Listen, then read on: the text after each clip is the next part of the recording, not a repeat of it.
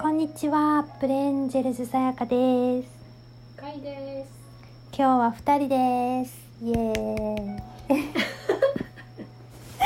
はーい、じゃあ今日も質問に答えていってもらおうと思います。はい。今日はね、岩手県の方ですよ。はい。岩手県素敵なとこですね。ねはい。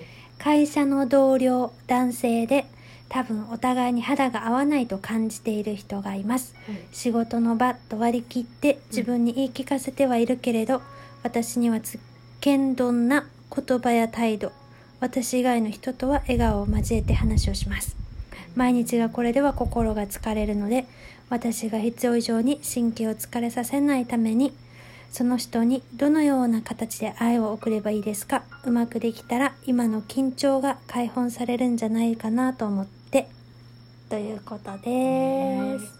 これはね、本当に誰にでもよくあるへ経験ですね。私ですごくよくわかる。あったんですねうん、すごくよくわかりますよ。本当に仕事場の中でそううんいうことがあると本当にしんどかったりね、へえ肩がもう非常に凝ったりね、首筋凝ったりねあ緊張するからか自自然とこうね、ギュッとね守るために。硬くなってるんですよへね。えでやっぱりこのそういう人っていうのはやっぱりあセンサーがね敏感なんなんですよ誰よりもね。う。んうん。うん、でいい周波数も、うん。ちょっとネガティブな周波数もやっぱり拾いやすいんですよね。へえでそういう方っていうのは結構ねうん。あの真面目な方、でしょううん。ねすごく真面目で正義感が強い方。へえ厳格な方。うーん。本当に素晴らしい方なんですけれどもうん。やっぱり職場でそういうことがあるとしんどいですよね。うん。さやかさんはどうですか、私？うん。ない。大工さんそうなんだ。はいなんかちょっとセッション中とかに大工さんの音すると緊張するんですよ。へえ、まあ、大工さんはもうね職人さんだから。っていうそのねやっぱり感性の中でね一日エネルギーね過ごしてらっしゃいますしね。そのエネルギーもやっぱりこうセンサーで拾いやすいんですよ。だから私感じてますよ、ねそれ感じなかったら別に何とも思わないでしょうそうそうそう。まあそれだけ自分自身がセンサーの感度がいいってことなんですよね。それをまず受け止めてもらって、わかる、ね。だからすごく気持ちだからうん。もう仕事が終わられるとなんか家中がふわーっと。そう。ね。え軽くなりますもんね。でもそれははまあそういう方じゃないんでしょやっぱあるじゃないですか人うん。例えば、この電車が満員の電車だったらちょっと苦しいけど、うんうん。スカスカの電車だったらなんかちょっと軽くなるあっていうか。全然ね。うん、そういう感じです、私が言いたかったの。でもやっぱりね。うん。うん。そういうことが仕事場であるっていうのはやっぱりもう毎日のことですからね。なんとかしたいっていうのが本音ですもんね。ううんんでもねそういうえお互いにエネルギーだから。本当にそでもやっぱり自分自身のエネルギーをね解放しないとダメですよね。う、へえうん。あのやっぱりねこう鎧かぶってうん。こう人前に出ると、うん。そういうセンサー拾ってしまってうん。グッとこう硬くなってねうん。心を閉ざすっていうその本能的な部分でね言い悪いなすのね。うん。そういう反応をね。うんこう無意識にやってしまってる自分自身も。相手ももちろんそういう同じね感覚をね多分ね味わってらっしゃると思うんですけれども。うん。でもやっぱりねそうですね。まあトーラスのエネルギーあるじゃないですか。はいはい。でそのなんかその肌の合わないような人が隣に来るとうん。トーラスのエネルギーって小さくなるんですよね。うん。目には見えないけどこううん。グッと固まってうん。肩にキュッと力が入ってうん。こうなんていうの？息を止めてる感じ？無意識に。呼吸が浅くなってるんですよね。そううすると、んうん。で逆におおらかな感じであの心地いい人が来るとすごくリラックスして呼吸も自然にねうん。あの楽に呼吸はしてるはずなんですよね、はいはまずずあの一つできることは、うん。自分の呼吸にをね意識して、うん。もうリラックスして肩に力抜いてうん。はーっとした感じでね。はそう、呼吸をするっていうことをねリラックスするっていうことをね、うん。まず心をかけられたらいいと思いますね、うん。そうすると相手の呼吸も楽になってねもうそれは訓練ですよね。ね。うん。うわ来たと思ったら無意識のうちにグッと硬くなるのとあでもね。来たと思うとうん。はーっとしてリラックスして自分の呼吸に意識をね一瞬だけでも呼吸に意識を置いて楽に呼吸する。はい。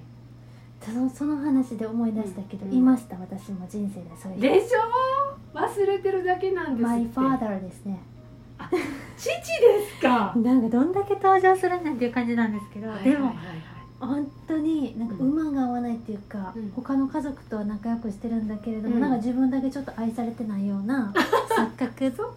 でちょっとこの表現おかしいかもしれないけど、うん。とにかくなんか帰ってくるとこうキュッと収縮するんですよ。体が緊張して。るんですよね。なんか怒られるんじゃないかとかうん。怒鳴られるんじゃないかとか。へでもなんか結局それは私から始まってるんですよね、ーうん自分からね。自分がこう自分のエネルギーそうそうそうもうそういいう人って決めつけてたから、うん。その彼のこと。うんうんでもやっぱりその呼吸もそうでしょうけど、うん。ねあの光とか送るとうん。うん自然に呼吸もこう深くなってって、うん。そのせいか今はもう全然仲良くすごく光を送るっていうのもねいいと思います。ですよね、うん。でももうちょっと具体的にね日本的にやりたいところはっていうとやっぱりトーラスですよ。日本的にねやっぱり理論日本のとかねスピリットをね影響を受けてますしうん。もうやっぱりね調和させようと思うのはトーラスのエネルギーね、はいはい。あれをね朝でもいい夜でもいいのでねやられたらいいと思います。ねトーラスのワークかラスの12チャクラの後のトそうそうーラスのそうそうトーラスのワークをねお祈りするね。はいはい。まあ YouTube 見てもらったうんらね、載せてますよね。ね載ってるところがあるんでそれをやられたらいいとこれはもう絶大ですね。ね。そしてねどうしてもまだそれでもやっぱりこのその人とねどうしても調和が保てな保てないっていう場合もあるんですよ、うん。でもやっぱりそこにはね光を送る。それもちろんなんですけれどもその人にねあのお祈りその人のために祈ることができるかできないかですよね。甲斐さんそれもいろんなあらゆる面でしてきましたよね。自分の病気にしろ、うん。ね。うん。この祈るっていうことが一番最高ね。わかる、まあなんてお祈りするかってとっても簡単なんそれができるかできないか。あ彼に対して？へうん、人それえぞれも自分次第なんですけれども。なんてお祈りするんですか？私はもうシンプルにこの方が何々さんが幸せでありますようにって。もう心が伴わなくてもいいんですよ、ねねえやってましたねでもやっぱりそれ。そうやってね、あの、まあ、光を送りうん。その人に対しての感謝をねうん。感謝っていうのかな感謝できないんですよね今はね。まあ後になってするんでしょうけど。幸せを祈るっていう一言をね心の中でおっしゃるとねもう劇的にもうね変わるんですよ、そうでしょうね、うん。全部自分のその人がなぜそこ力から。にいてなぜその人と一緒に時間を出会ったかっていう深い部分が分かりかけるんですよ。ねうん。なぜなら相手は自分を映し出す鏡だからですよ、はいはいはい自分がやっぱ気づかなきゃいけけないいとなころを映し出してうん。わざわざその嫌な感じの、ね、役割して。役割してる。もう始まりはそこなんです。そこでうん。ジャッジできてうん。どうしどうなれば楽になりますかっていうことに気づいて行動しようとしてることだけでもうね素晴らしい方なんですこの人。うん。普通の人はもう嫌だもうしょうがないからもう一切もう口聞かないとかね。ね。無視するとかなんですけどこの人はね心が広い。愛がある。うん。自分にできることは何かって探してらっしゃいますよね。もうそれだけでもこの方素晴らしい。本当にね。もう誰よりも素晴らしいっていうことをねここで絶賛したいです。本当に。絶絶賛賛ですよ。ね。ねでそれまずそのその方に対してのその方に幸せを祈れるかどうかね。それやってみてくだい。さや彼女ならできるでしょう、ね。いそうしたらねいろんなことがね分かりかけるんです。うん。なぜその人と出会ったか。でどうどういう学びがあって出会ったかも分かるし。うん。それはね直感に分かるかもしれないし。確かにね、本当にねあそういうご質問される人なら必ずねうん。理解できてね、あそうだったんだと思えばもうその人の学びはも終わって終わって。ねそういう人がこううたとえその職場にくなったとしてもおう互いが、んうん、もうそういう方とはほぼほぼ出会いませんね、うん、そうですね、うん、そういうもんですよ。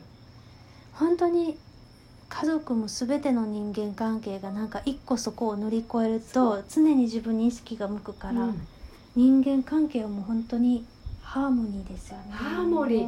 なんかそそれそれ私言いたかったの。ハーモニー。もう本当にね 共心共鳴して生きる時ですよ。本当そう。そしたらものすごい素晴らしいギフトを与えてくださったことにねうーん。気づくんですよね。あのゲシュタルトの詩みたいなね。そう。あれいいですよね。あれいいですよね。わかります？それ。ちょっと待ってくださいね。ちょっとそれ